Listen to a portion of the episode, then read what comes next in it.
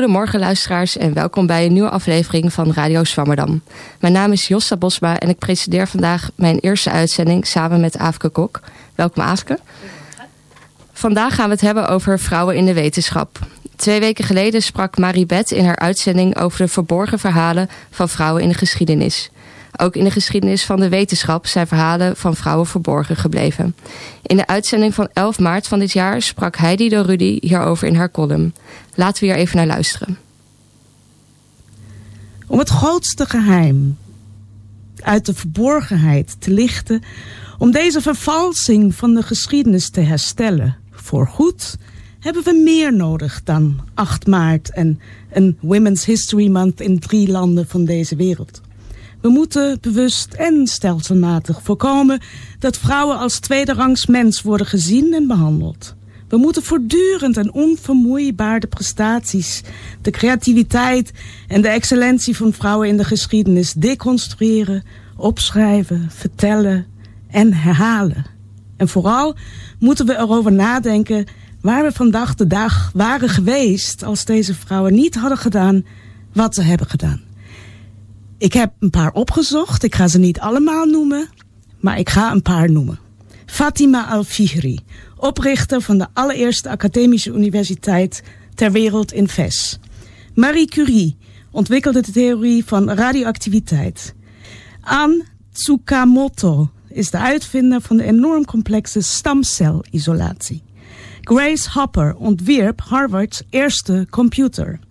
Rosalind Franklin is de eerste mens die een foto maakte van DNA en de ontdekker van de DNA-dubbele helix.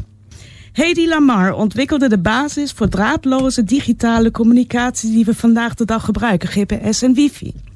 Maria Guppert onderzocht als eerste de schilstructuur van de atoomkern. Dorothy Vaughan, Mary Jackson en Katherine Johnson wonnen de ruimtewedloop voor de Verenigde Staten. En ik zal nog door kunnen gaan, maar ik stop hier, want ik denk dat ik mijn punt heb gemaakt. Bedankt. Ik denk zeker uh, dat hij hier een punt gemaakt heeft. Uiteraard zijn deze twee uitzendingen ook terug te luisteren via de site of Soundcloud. In de uitzending van vandaag zitten ook twee bijzondere vrouwen. Namelijk professor Gemma Kenter, hoogleraar in de gynaecologie met specialisatie in de oncologie. En professor Irene van der Horst Bruinsma, sinds 1 april uh, de eerste vrouwelijke hoogleraar aan het VUMC. Um, reumatologie. Uh, in reumatologie, sorry. Met de leerstoel man-vrouw verschillen bij reumatische ziektes en tevens reumatoloog dus. Welkom beiden. Uh, we gaan het vandaag hebben over twee kanten van vrouwen in de wetenschap. Met Gemma Kenter bespreken we de vrouw als hoogleraar en wat ze moet doen om dit te bereiken. En met Irene van der Horst gaan we het hebben over vrouwen als onderzoeksgroep. Uh, om allereerst terug te komen op het fragment. Zijn er voor jullie uh, belangrijke, of zijn er voor jullie vrouwen in de wetenschap die een voorbeeld voor jullie waren?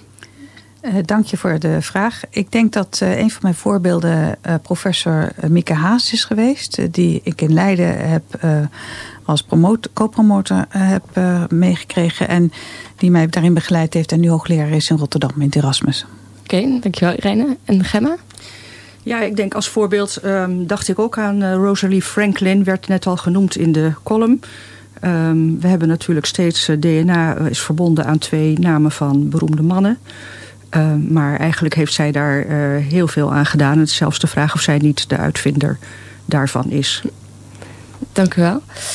Uh, en naast ons twee gasten zit ook Aafke in de uitzending. Aafke, dit is voorlopig jouw laatste uitzending. Hoe kijk je terug op je eerdere uitzendingen dit jaar? Ja, heel goed. Ja, het was ontzettend leuk dit jaar. Ik heb heel veel geleerd. Heel veel bijzondere wetenschappers gesproken. Ook heel veel geleerd van de mederedactieleden. dus ik hoop ook dat ik na mijn vakantie weer weer opnieuw wat kan gaan betekenen voor Zwammerdam. Dat hoop ik ook zeker. Goed, dan gaan we nu eerst spreken over vrouwen als hoogleraren. Vorig jaar, het jaar 2017, was het Westerdijkjaar. Het was 100 jaar geleden dat Johanna Westerdijk haar oratie hield als eerste vrouwelijke hoogleraar. In datzelfde jaar stelde toenmalig minister van Onderwijs, Cultuur en Wetenschap, Jet Bussemaker, 5 miljoen euro beschikbaar om binnen vijf jaar 100 extra vrouwelijke hoogleraren aan te, aan te stellen. Het gaat in Nederland domweg niet snel genoeg, zei ze. Voor mij was dit een soort wake-up call. Uiteraard wist ik dat er minder vrouwelijke dan mannelijke hoogleraren zijn. Maar blijkbaar zijn er dit soort maatregelen nodig om gelijkheid te realiseren. Laten we eerst luisteren naar een fragment uit de documentaire Mevrouw de Professor. Gemaakt in opdracht van de Landelijke Vereniging Vrouwelijke Hoogleraren. Uh, deze documentaire komt uit 2011.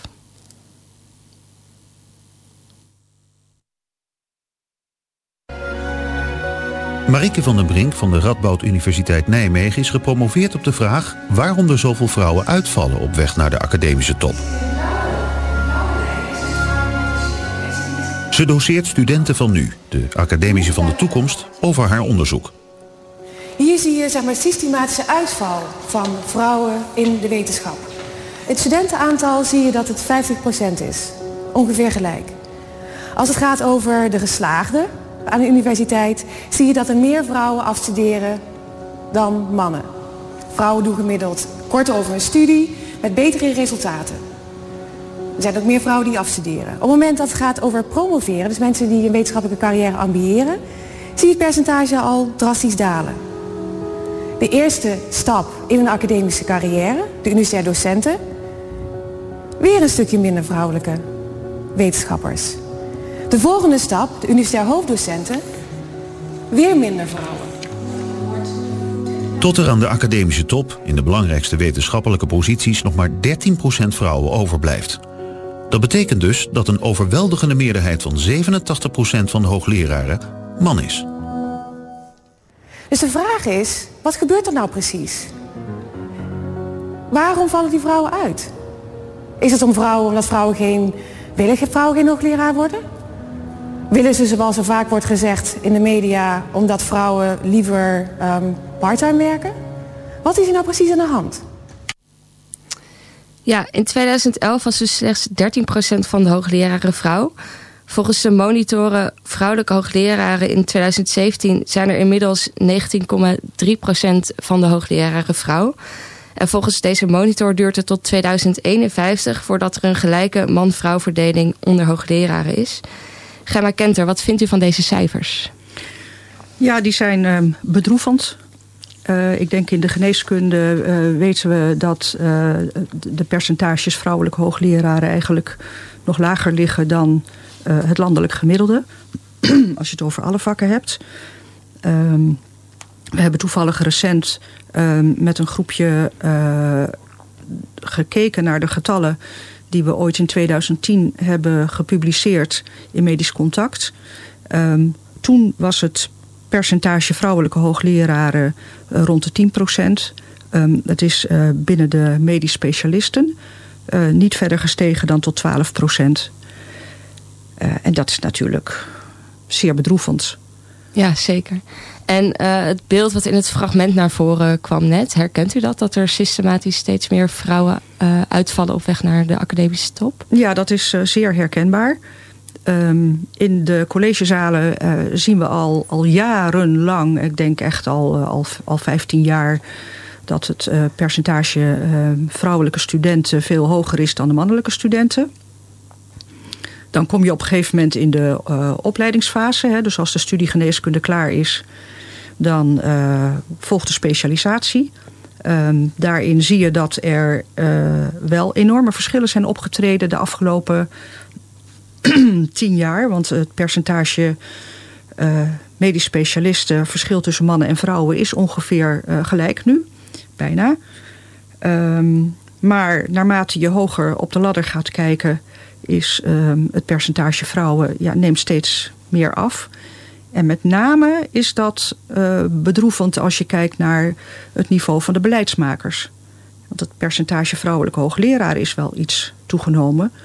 Maar als je kijkt naar afdelingshoofden, divisievoorzitters, raden van bestuur.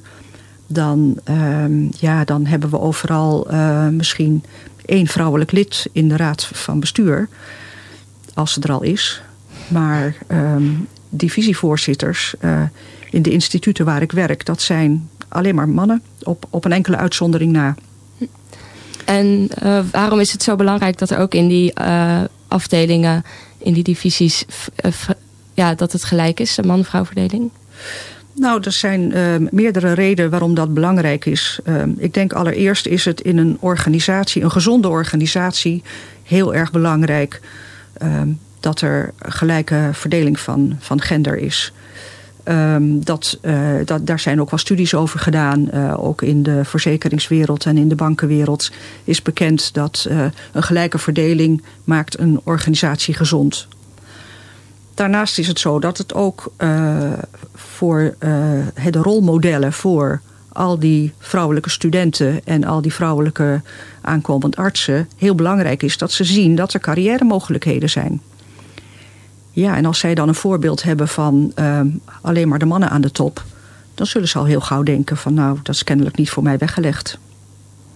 Dat uh, heeft, bent u ook tegengekomen uit eigen ervaringen? Dat um, vrouwen daardoor uh, stopten of niet doorgingen? Mm, ja, zeker. Uh, om mij heen heb ik nogal wat zeer talentvolle vrouwen gezien die besloten hebben om hun carrière op een andere manier vorm te geven. Um, Misschien zou je kunnen zeggen, alhoewel ik weet ook de oplossing van dit fenomeen niet, um, niet helemaal. Maar je zou kunnen zeggen dat vrouwen misschien doorgaans iets minder zin hebben om mee te doen aan die red race. Um, maar veel meer is het denk ik een, uh, een cultureel verschil. Uh, ja, dat uh, de mannen die de besluiten nemen en de beleidsmakers zijn, dat die zich graag herkend zien in een soort ja, klonen van hunzelf. Dus die kiezen ook weer in de jonge geleding uh, voor hetzelfde type uh, om, om hun op te volgen bijvoorbeeld. Ja. En uh, u heeft zelf geneeskunde gestudeerd aan de UvA en in Leiden een opleiding tot gynaecoloog gevolgd. Waarom heeft u eigenlijk voor deze richting gekozen? Um, ik wist al heel jong dat ik dokter wilde worden. Uh, ik weet eigenlijk niet, niet anders. Uh, dat was al ergens op de, op de lagere school, heette dat toen. En ik heb uh, gekozen voor de gynaecologie, omdat uh, ja, dat vak dat appelleerde aan allerlei dingen die ik interessant vond. Uh, zorg voor vrouwen, um, een praktisch vak um, met, met acute en beschouwende momenten erin. Um, dus dat vond ik aantrekkelijk. En in een interview met u las ik dat toen u daar begon in de gynaecologie, dat het vooral mannenwereld was. Uh, slechts 10% uh, was vrouw. En ik vroeg me eigenlijk af waarom juist in dit vakgebied zo weinig vrouwen daar toen zaten. Ja, dat klopt. Um, in die periode was het zo dat heel veel mannelijke opleiders vonden dat het uh, vak echt niet geschikt was voor vrouwen. Het was te zwaar. Ja, je moest s'nachts werken. Terwijl de hele verpleging werkt s'nachts. Um, waarom zouden vrouwen dat niet kunnen? Um, het is ook gebleken dat ze het goed kunnen. Um, je moest uh, lange operaties uh, uitvoeren. Um, ja, en dat in de combinatie met um, uh, misschien wel de wens om een gezin te stichten, kinderen te krijgen. Dat vonden ze toch vaak niet mogelijk. Is dat dus, ook echt dat het heel lastig is om zeg maar part-time of iets te werken als gynaecoloog? Nou, dat was toen ondenkbaar. Ah. Uh, dat is langzamerhand uh, in, de, in de periode daarna. Want ik heb het nu over eind jaren 70, begin jaren 80. Dus dat was mijn uh, opleidingsperiode. En er waren toen, denk ik maar... ik denk dat de helft van de grote clusters, noemen we dat... de grote opleidingsinstituten... vrouwen aannamen binnen de gynaecologie.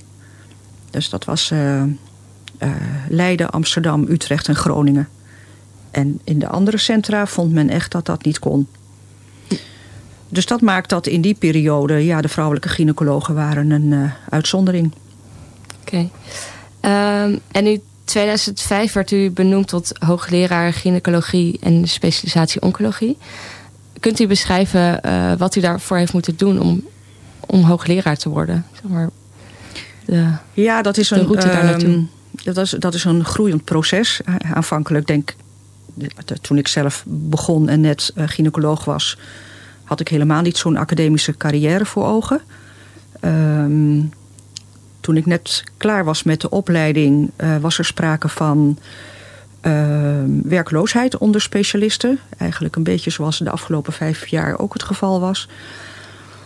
Um, dus ik heb uh, best wel moeten zoeken naar een goede plek om mijn uh, carrière voor te zetten. Maar gelukkig kon dat in Leiden. En dan verkeer je in een academische omgeving.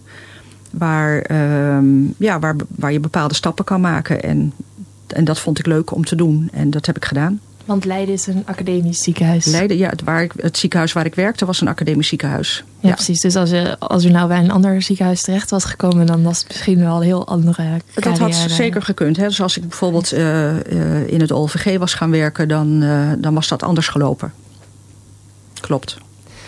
en wat waren uw grootste obstakels eigenlijk in de weg naar het hoogleraarschap? Waar liep u tegenaan? Um, ik denk het belangrijkste obstakel um, was dat. Um, een obstakel vind ik moeilijk, maar je, je, je moest zelf op het idee komen. Dus de dingen die ik leuk vond om, uh, om verder te ontwikkelen in mijn carrière. Ik vond het bijvoorbeeld heel erg leuk om mij met de opleiding te bemoeien. En toen er op een gegeven moment een uh, plek vrij kwam voor een opleider. Uh, toen heb ik dat heel sterk aangegeven bij de toenmalige afdelingshoofd dat ik dat heel graag wilde. En dat is een van de dingen die ik in de loop van de tijd geleerd heb. Als je iets graag wil, dan moet je het kenbaar maken. Want er, het komt maar weinig voor dat aan jou gevraagd wordt of je dat misschien zou ambiëren. Dat is misschien tegenwoordig iets anders, maar dat was in ieder geval in mijn tijd zo. Ik zie onze andere gast knikken. Kennelijk herkenbaar. Zeer herkenbaar, ja. Het wordt niet echt gestipuleerd vanuit uh, nou ja, de leiding of iets. Nou, er wordt, zoals ik net al zei, er wordt veelal gezocht naar de kloon van degene die er zit. En ja, dat zijn niet veel vrouwen. Dus, um... Denkt u ook dat uh, mannen dus dan wel meer gestimuleerd werden? Of... Um, of dat meer vanuit zichzelf doen. Ik, ik weet natuurlijk zelf niet precies hoe vaak zij bij de afdelingshoofd of bij de decaan op zoek gaan om zichzelf te promoten. Want dat, dat hoor je nooit. Ja. Uh, maar ik heb wel geleerd dat, dat, dat, dat je dat eigenlijk moet doen als je het ambieert. Okay. En uh, die mannenwereld waar u dus eigenlijk in werkte. Um, ja, was dat eigenlijk nog een extra barrière om uh, tot hoogleraar uiteindelijk daar te komen? Of? Mm, dat weet ik niet precies. Het was wel een hele erge uh, mannenwereld. Hè. Wij werden allemaal meisje huppeldepup genoemd. Um, je, was, je bent ongeveer tot aan je pensioen ben je meisje kenter in mijn geval. Um, wij werden dus ook um, door andere instituten de meisjes van Van Hal genoemd. Want dat was mijn uh, opleider en baas. Um, en de faciliteiten om, uh, om, om zover te komen lagen niet voor het grijpen. Dat hebben we echt wel zelf moeten organiseren. Ja. Dus de ruimte om zwanger te worden, ruimte om uh, parttime te kunnen werken. Um, al dat soort uh, dingen ja. waren niet vanzelfsprekend. Ja, want deze week is ook het rapport naar buiten gekomen over eigenlijk de MeToo in de, in de medische wereld.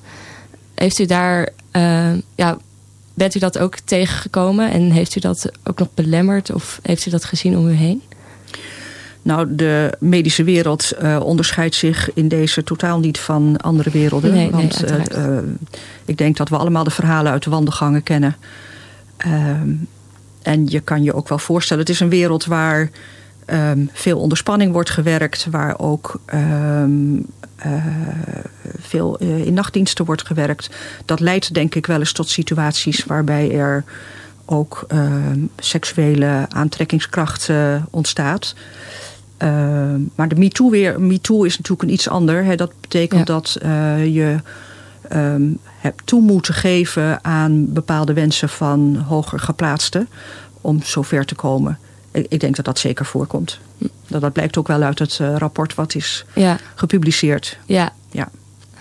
Oké, okay. en um, nu bent u al uh, sinds 2005 hoogleraar. En uh, bent u er nu, zeg maar? Of wordt u nog steeds anders beoordeeld omdat u een vrouw bent? Dat laatste, dat, uh, dat uh, weet ik niet precies. Ik weet wel, op het moment dat je hoogleraar wordt... gaan er meer deuren voor je open dan daarvoor.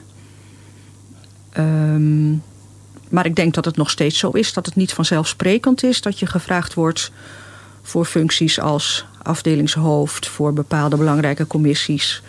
Um, je ziet eigenlijk patronen zich weer herhalen. Oké.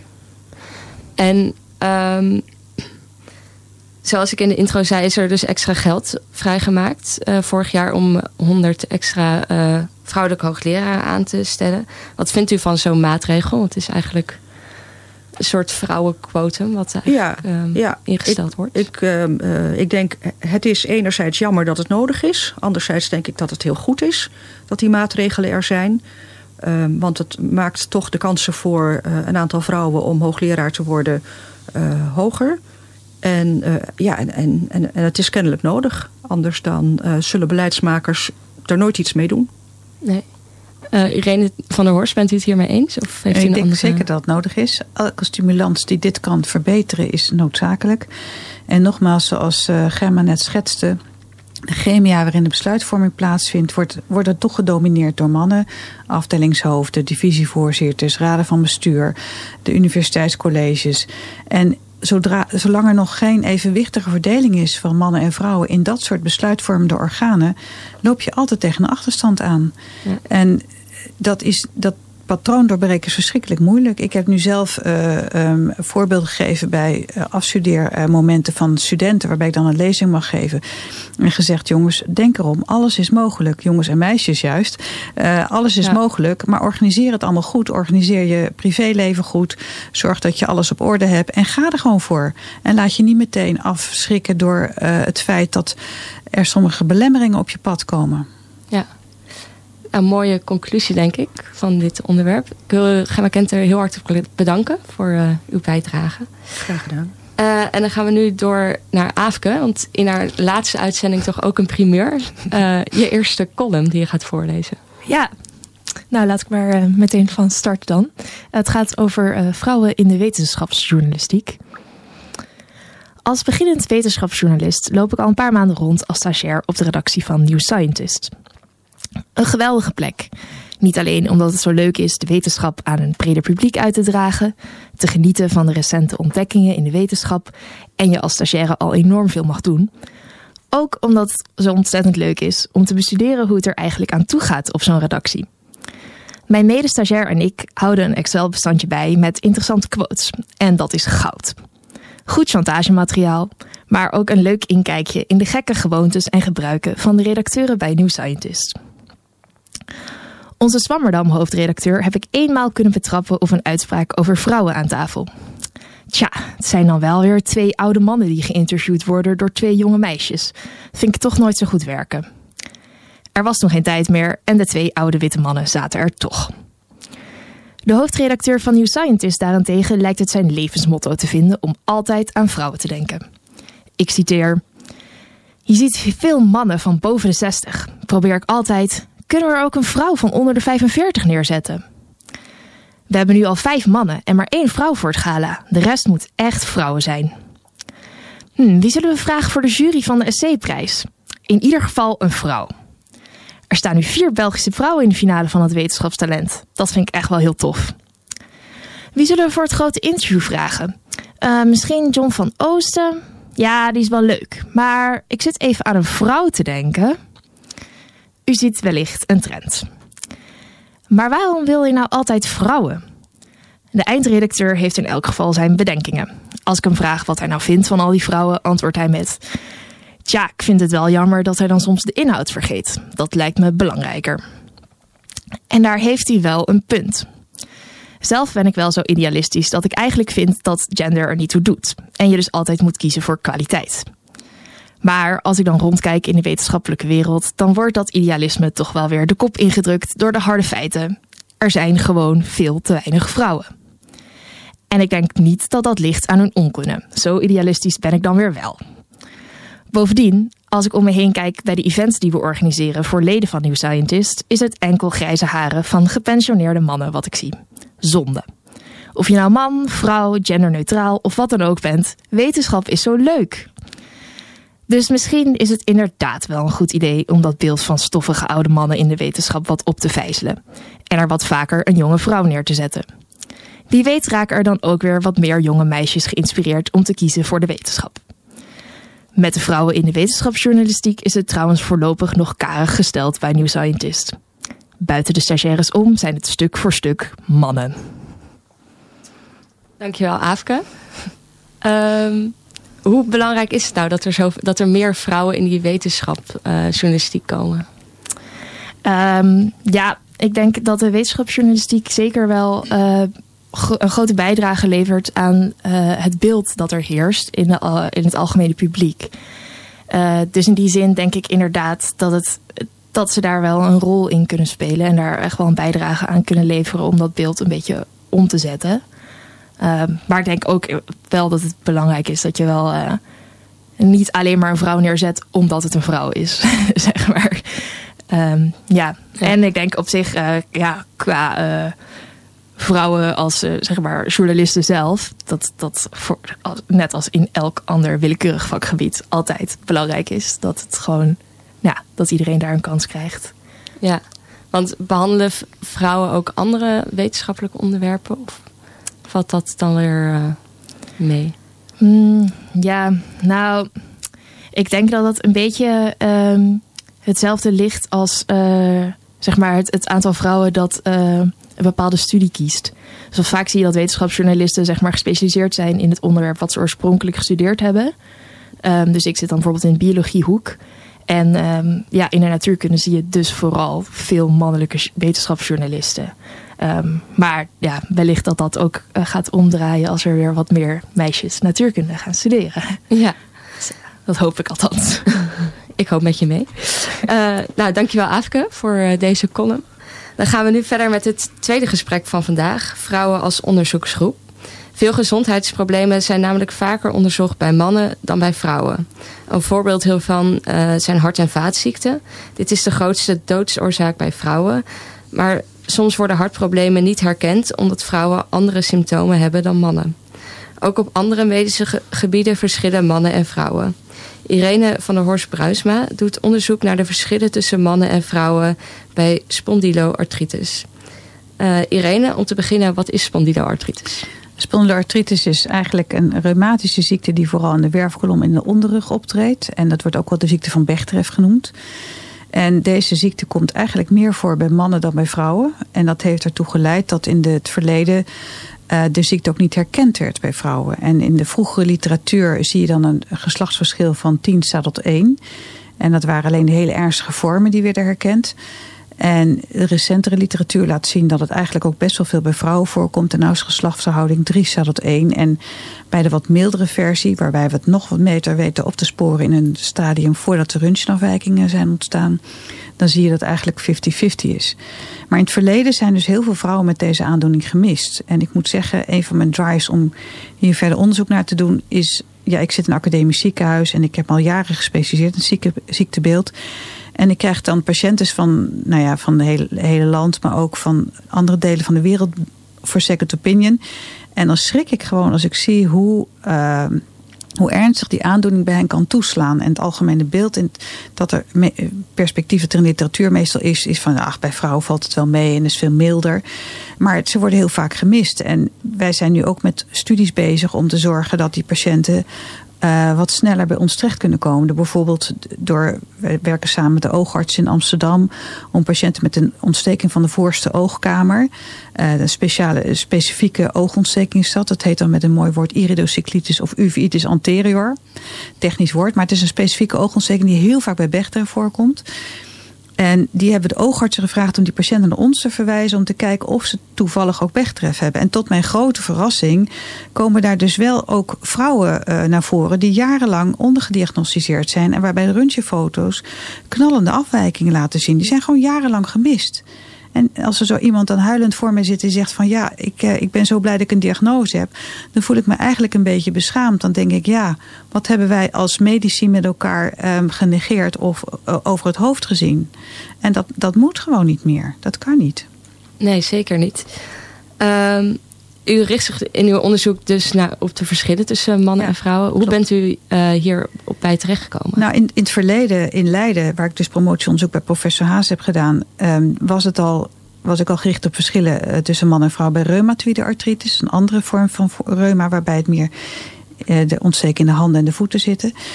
Um, en daar hebben we gekeken naar de relatie tussen zwangerschap en de activiteit van de reuma tijdens de zwangerschap. En dat was heel interessant. Dus dat heeft interessante uh, gegevens opgeleverd. Dat reuma tijdens de zwangerschap vaak rustiger wordt. Um, en in latere jaren toen ik naar Amsterdam ben gegaan... om daar verder onderzoek naar de richting van de ziekte van Bechterew te gaan doen... Um, toen is dat, heb ik dat ook weer een beetje opgepakt. En eigenlijk de grote energie die daarbij kwam, loskwam... was met name toen die Alliantie Gender en Gezondheid uh, is ontstaan... Uh, twee, drie jaar geleden. Waarbij het op veel meer uh, vakgebieden geagendeerd werd. En ook een samenwerking was met uh, ministeries, met Women Inc., met uh, Zon en W. Waarbij iedereen nadacht over dit probleem. Breder dan alleen de reumatologie. Van wat kunnen we hier aan doen? Hoe kunnen we het op de agenda zetten? En dat is op een hele mooie manier gebeurd.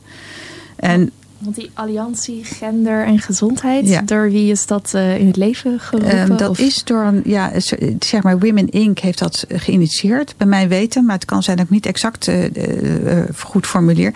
Maar het was in elk geval een samenwerkingsverband van verschillende disciplines om dit op de agenda te zetten. En dat is denk ik heel goed gelukt. En daaruit voortvloeiend hebben we nu Nederlands Vereniging voor Gender en Gezondheid... die dit ook oppakt. Die is vorig jaar opgericht. De alliantie is intussen gestopt. En we gaan hiermee verder om dit ook te agenderen... bij heel veel verschillende specialismen. En op het punt uh, uit te dragen, zeg maar. Ja. Om wetenschappelijk onderzoek op dit gebied te doen. Met ja, hen. dat lijkt mij heel belangrijk. Um, uh, wat is er eigenlijk uit uw uh, onderzoeken naar voren gekomen? Bij, het, bij mijn specifieke onderzoek, bij de Bechtref... heb ik me gefocust op de behandeling met biologicals. Dat zijn vrij dure geneesmiddelen die, pas, die eigenlijk ontzettend goed werken bij deze categorie patiënten.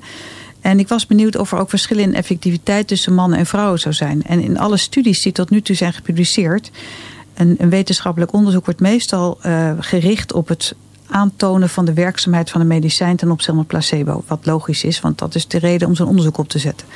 Maar de aantallen van patiënten die daarvoor geïncludeerd zijn, zijn natuurlijk met name gericht op het, onder, vinden van het onderscheid.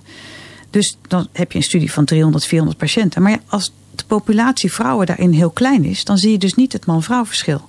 Als bijvoorbeeld maar een kwart van die patiënten vrouw is, dan heb je te weinig power, te weinig aantallen om die verschillen eruit te halen. Dus toen op een gegeven moment heb ik met aantal farmaceutische bedrijven gesproken. Was er één die zei, oké, ik ga dat doen. Die hebben hun data opnieuw geanalyseerd. Door alles samen te voegen van wat ze hadden aan data. En toen apart gekeken naar mannen en vrouwen. En dan heb je wel genoeg mannen en vrouwen in zo'n studie. En tot ieders verbazing eigenlijk kwam er toen wel groot verschil uit. Namelijk dat die middelen veel minder effectief waren bij vrouwen. En dat de werkzaamheid uh, ook minder lang aanhield. Dat ze vaker van geneesmiddel switchten. Dus dat was toch wel een best wel cruciaal punt. En ik ben nu bezig om proberen met andere bedrijven dat ook voor elkaar te krijgen. Hoe reageerde dat bedrijf erop dat hun, uh, eigenlijk hun medicatie minder goed aansloeg bij vrouwen? Ik moet zeggen, ze hebben dat niet echt als een, als een. Ze vonden dat eigenlijk geen probleem. Dus dat viel mee. Okay. Andere bedrijven zijn wat schoorvoetend. Die zien dat verschil en denken, nou, misschien is het niet zo handig dat eruit komt. Ik vermoed dat dat meespeelt. Maar er zijn nu, men realiseert zich nu wel steeds meer in de wereld dat dit belangrijk is om te analyseren. Dus er begint nu wel wat beweging in te komen. Dus ik ben wel blij dat er nu ook weer, volgende week hebben we dan een congres in Amsterdam, een Europees congres waarbij ook heel veel bedrijven zijn waarbij we dat weer gaan bespreken. En ik ga stimuleren om dat toch wel wel te doen. Om ja. data te analyseren. Want wat houdt bedrijven tegen om dat te doen? Want... Het kost ze geld. Ja. Onder andere. Want je moet ook nieuw je datasets analyseren. En, um, maar het, het, het, het, algemene belang uh, begint nu wel iets meer door te dringen. Dat het voor, uh, dat voor de buitenwereld ook zinvol is om dat te doen. Dat ze daarmee ook kunnen laten zien dat ze dit soort dingen serieus nemen. Ja kost ze misschien ook uh, geld omdat hun ja. medicijn uh, gewoon, uh, nou ja, slechte reclame eigenlijk. Nou ja, zo zou je het ook kunnen zeggen. Aan de andere kant denk ik van ja, je moet het ook omkeren. Je denkt dan, goh, ik laat zien als bedrijf dat ik me daarmee bezig hou. En hoe kunnen we dit met elkaar oplossen? Want het constateren is natuurlijk één ding, maar er, daar, daar iets mee doen is het tweede. Ja. ja, je zou ook kunnen zeggen dat er een heel nieuw, ja, hele nieuwe medicijnen ontwikkeld kunnen worden. Dus voor hun misschien weer extra inkomsten als we het zo bekijken. In theorie heb je gelijk. Ja, oké. Okay, ja. uh, ja, en die onderzoeken, uh, of die verschillen tussen mannen en vrouwen op de medicatie, waardoor denkt u dat dat ja. uh, komt? Er zijn natuurlijk enorm veel verschillen in de lichamen tussen mannen en vrouwen. De nierfunctie, waarop ze medicijnen afbreken, nierfunctie, leverfuncties. Uh, maar ook de, de samenstelling van het lichaam van mannen en vrouwen. Over het algemeen zijn vrouwen kleiner, wegen wat minder. Maar daar wordt er bij die geneesmiddelenstudies eigenlijk geen rekening mee gehouden. Het wordt gewoon een standaarddosering voor mannen en vrouwen gelijk. En of je nou zwaar bent of licht bent, maakt niet uit. Nou, dat is niet handig. En daarnaast eh, moet ik bekennen dat wij vrouwen veel vetter zijn. Dus we hebben een hoger vetpercentage. En in dat vetweefsel wordt bijvoorbeeld weer een ontstekingseiwit aangemaakt. En dat is dan in reumatische ziekte vaak ongunstig. En wij zijn nu onderzoek aan het doen om te kijken of dat, dat verschil in vetweefsel en spierweefsel mogelijk een reden kan zijn waardoor die medicijnen verschillen in effectiviteit. En met dat onderzoek zijn we nu bezig. Ja, je noemde ook een nierfunctie. Nou kan ik me van bijvoorbeeld dat vetpercentage en zo wel voorstellen dat dat uh, inderdaad anders is bij vrouwen. Maar waarom zou in hemelsnaam mijn nier nou uh, de andere manier ja, van functioneren hebben ontwikkeld? Het volume van de nier is kleiner. Ah. En dus de, we weten ook uit laboratoriumonderzoek dat de nierfunctie van het laboratoriummetingen van nierwaarden voor man en vrouw zijn ook verschillend. Dat is al bekend. Ja, grappig. Ik had dat echt nooit gedacht. uh, ja, en eigenlijk die blinde vlek, zoals dat dan genoemd wordt voor het uh, verschil in gender. Uh, wat is daar eigenlijk de, de oorzaak van? Want het lijkt mij sterk dat er nog nooit iemand uh, op dit idee is gekomen ja. dat vrouwen, nou, mannen en vrouwen verschillen. Nou, gelukkig zijn die ideeën er al langer. Ja. Alleen het is wat onhandig om daar rekening mee te houden, plat gezegd. Dus bijvoorbeeld bij de ontwikkeling van geneesmiddelenstudies... Uh, daar begint het al bij dat de cellijnen niet duidelijk zijn... of van man of vrouwelijke cellijn is. Daarna gaan ze in proefdieren doen. En dan nemen ze meestal mannelijke proefdieren, ratten en muizen... omdat die geen uh, hormonale stofwisselings uh, hormonale verschillen hebben bij de cyclus, menstruatiecyclus. Dus dat is handiger, want dan heb je veel consistenter beeld van wat er gebeurt in zo'n lichaam. Alleen als je dat geneesmiddel dan test, dan moet je natuurlijk wel weten wat er dan gebeurt als er wel een cyclus is. Maar dat wordt dan meestal niet gedaan. Daarna wordt het geneesmiddel getest op gezonde vrijwilligers. Vroeger was het zo dat het alleen maar jonge mannen waren. En tegenwoordig, uh, de laatste tijd, is de trend steeds meer dat er toch veel meer ook jonge vrouwen worden geïncludeerd. Uh, met inderdaad de menstruele cyclus. Die gewoon aan de uh, medicijnenstudies meedoen. Dus dat is gelukkig nu beter dan vroeger. En daarna komt het middel op de markt. En dan heb je nog eens een keer geen postmarketingstudies. Namelijk dat ze kijken van hoe werkt het nou bij mannen en vrouwen. En dat, dat ontbreekt. Dat zou... Ja, ik zie oh, dat mijn collega nog wat wil zeggen. Ik wilde nog wel iets aan uh, toevoegen. Het heeft best lang geduurd voor überhaupt die man-vrouw verschillen duidelijk werden en op de agenda konden worden geplaatst. Hè? Ik, ik herinner me nog heel goed de tijd dat um, als een man met vage klachten naar de huisarts ging, dan werd hij naar de cardioloog gestuurd. En een vrouw met vage klachten tussen de 50 en de 60, ja, dat was waarschijnlijk de overgang. Hm. Um, meer dan dat wisten we eigenlijk niet heb ik het wel over lang geleden, maar ja. um, het heeft heel lang geduurd. Ja, en nu denk ik wat eerder bij vrouwen met vage klachten, uh, ook al zijn ze in, in de overgangsfase, zeg maar, het zou nog best het hard kunnen zijn. En dat is toch een ander verhaal. Ja. ja. Want uh, zou het dan eigenlijk ook zo moeten zijn, misschien in de ideale wereld, dat een uh, medicijn eigenlijk dat er twee studies voor nodig zijn. Dus één een groep met alleen vrouwen en een groep met alleen mannen. Dat is een hele goede vraag. Maar je wilt natuurlijk ook weer de ontwikkeling van de geneesmiddelen niet belemmeren. Je wilt natuurlijk wel zo snel mogelijk mogelijkheden hebben om die geneesmiddelen te gaan gebruiken. Want er zijn al zoveel dus, belemmeringen voor het überhaupt de geneesmiddel op de markt komt. Ik denk dat niet slim is. Maar ik denk wel dat als een geneesmiddel er eenmaal is, dat je vervolgens wel moet gaan kijken van wat zijn de consequenties. En daarbij moet je natuurlijk wel nog het een en ander doen. En dat gebeurt op dit moment uh, zeer mondjesmaat, laat ik het zo zeggen.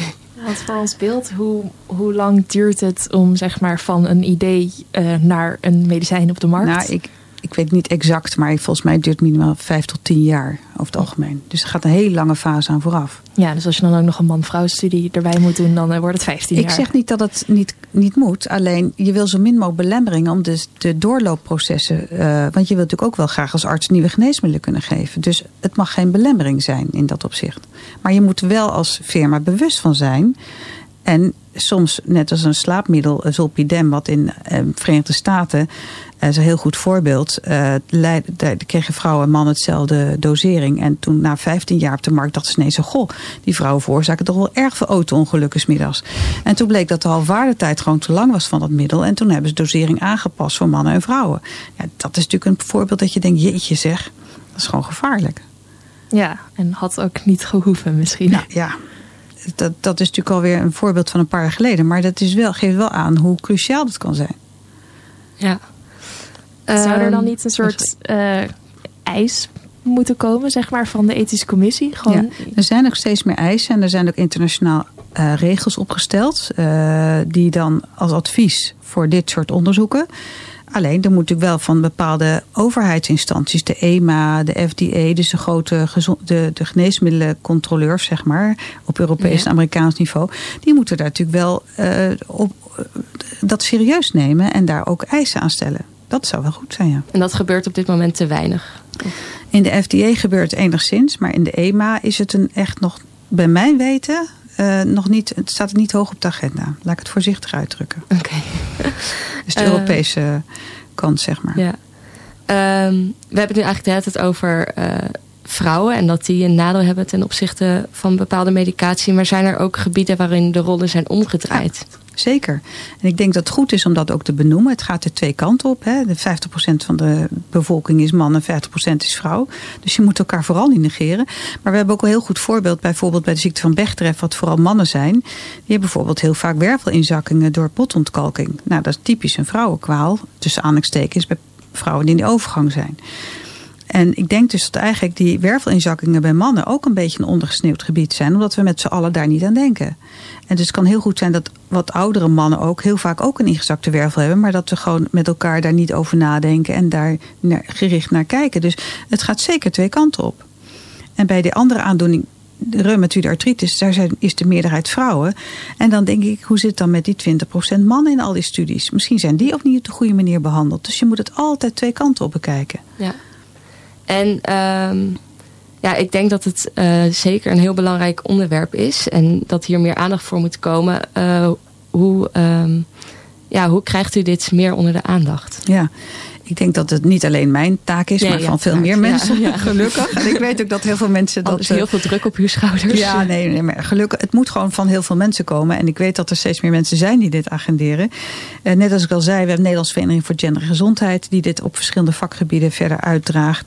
Ehm, en eh, er zijn ook al binnen de Nederlandse Vereniging voor Reumatologie... daar zie ik mezelf als een soort eh, promotor van. Maar er zijn natuurlijk heel veel andere specialisten... waar het ook op zich een keer die vraag gesteld moet worden. Goh, hoe zit het bij jullie en wat gebeurt eraan? En dat gaan we doen met de Federatie Medisch Specialisten. Daar gaat een groep mensen, wetenschappers naartoe... om te kijken hoe dat dan in al die verschillende disciplines kan worden uitgerold. Maar er moet gewoon inderdaad veel meer gebeuren. En als je alleen al de vraag stelt en mensen erover gaan nadenken... dan komen ineens allerlei aspecten naar boven... die voor hen ook volledig nieuw zijn, maar die wel voor de hand liggen. Het gaat met name om eh, ja, de bewustwording, zeg maar, is heel belangrijk. Ja, Dus ik ben blij dat jullie zo'n programma organiseren. graag gedaan dan. en ehm, ja, ik heb ooit eh, in college wel eens, zeg maar, tussen neus en lippen door eh, werd er genoemd. Ja, eh, het ging over het hart en bepaalde aandoeningen. En er werd even gezegd, eh, bij vrouwen wordt hier eigenlijk te weinig onderzoek naar gedaan. Eh, hoe belangrijk is het eigenlijk dat het in het onderwijs ook dit soort thema's veel meer naar voren komen vanuit docenten? Het is heel belangrijk, want het begint natuurlijk, net als jij al aangaf bij de wetenschapsjournalistiek, het gaat, iedere stap is belangrijk. En ook in de ontwikkeling eh, van de, en de studies geneeskunde, maar ook in andere vakken, is het belangrijk om daar rekening mee te houden. Ik weet in Nijmegen een heel mooi onderwijsprogramma daar al gericht op hebben. Ehm, in, ik ben bang dat in heel veel andere universiteitssteden we nog een beetje achterlopen op zijn zacht gezegd. Dus daar mag best wel wat meer aandacht voor komen. Is dat ook iets waar die vereniging, ik ben even precies de naam vergeten, die vereniging ook eh, Dat- dat is- aandacht aan besteedt? Ja, er zitten ook mensen bij die zich met onderwijs eh, rekening houden. Maar we hebben ons nu een beetje gefocust op de wetenschappelijke inhoud. Want je wil feiten uit kunnen dragen om iedereen te overtuigen. Dus dat willen we eerst naar voren brengen. Maar het onderzoek en maar onderwijs, dat is natuurlijk ook een heel belangrijk aspect. Ja. Want hoe was dat eh, nou, toen u nog eh, in de collegebanken zat? In mijn collegebank heb ik echt never nooit wat van gehoord. In Leiden was dat nog, maar dat kwam absoluut niet aan de orde. Nee. Het enige wat verschil tussen man en vrouw was als je verloskundige gynaecologie had, zeg maar. Dan werd het wel duidelijk. Ja. Ja. Ja, dat was eigenlijk nog een vraag aan eh, Gemma. Ehm, eigenlijk is dan de gynaecologie, staat het dan heel erg anders tegenover dit soort thema's? Mm, Ik denk eh, dat wij in de gynaecologie minder te maken hebben met verschillen tussen mannen en vrouwen. Maar ook Ja. geconfronteerd worden met medicatie die bijvoorbeeld alleen op mannen is getest. En ehm, om te spreken over de afdeling gynaecologie in Leiden. eh, dat was eigenlijk een van de eerste afdelingen waar een hoogleraar is benoemd die zich met deze materie bezighield. En ehm, nou ja, daarom noemde ik net ehm, de, uh, de bewustwording dat, dat dit speelt. Ehm, ja, daar moesten we toen al heel erg aan uh, rammelen. Maar toen kwamen we niet verder dan de voorbeelden zoals de vage klachten van de man of de vage klachten van de vrouw. En, dus dat, heeft dat, en dat is lang geleden hoor. Want, uh, dus er is een hele lange periode tussen toen en nu. Ja. Waarin uh, daar werkelijk iets lijkt te gebeuren. Ja. Dus daarom is het heel mooi dat uh, Irene is benoemd. Specifiek op dit punt. Ja, daar ben ik ook heel blij mee. Dus er is ontzettend veel werk te doen. Dat is heel duidelijk. Ja. ja. Want je geeft wel zelf dus ook colleges. Ja, zeker. Ja, nee, ik, ik benoem het overal. Maar ik benoem het ook op Europese congressen. Um, overal waar ik maar kom. En voor uitgenodigd wordt voor lezingen. in Nationaal, internationaal. Ik heb nu in, in het uh, spondylartritis congres in Gent... Uh, de organisatie weet te bewerkstelligen... dat ze ook een hele sessie organiseren over het onderwerp. En het gaat natuurlijk om toch dat je het vuurtje verspreidt, zeg maar. En um, dat is wel belangrijk. En ik denk dat ieder maar het liefste weet je natuurlijk dat er meer mensen met lucifers zijn op verschillende disciplines. Dus het, het gaat erom dat het allemaal op verschillende. Het liefste zou ik eigenlijk alle medische specialisten uh, wensen dat ze mensen hebben die dit gaan uitzoeken. Want binnen de reumatologie komt het mondjesmaat op gang, maar dat kost tijd. Maar er zijn natuurlijk zoveel andere vakken. Kijk, cardio, cardiologie, dat, dat gaat goed. Uh, maar er zijn nog zoveel andere vakken waar het prettig zou zijn als er meer mensen zich gewoon dus daarin goed gaan verdiepen. Gewoon een leerstoel gender bij elke vakgroep. Bijvoorbeeld, of universiteit. Ja, maar dan met name specialistische studies. Ik denk dat toch, kijk, mensen in de medische wereld worden pas overtuigd als ze feiten zien.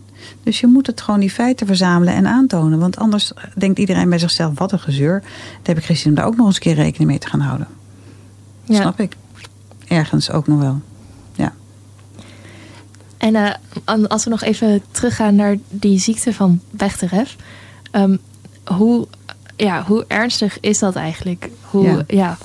Wat zijn de consequenties van zo'n ziekte? Ja, ja, Nou, je hebt dan een ontsteking in de rug, zeg maar. Je hebt, ontsteking is op zich een goed proces. Dat zorgt ervoor dat je uh, um, infecties bestrijdt. Dus met een bacterie of een virus, is dat prima.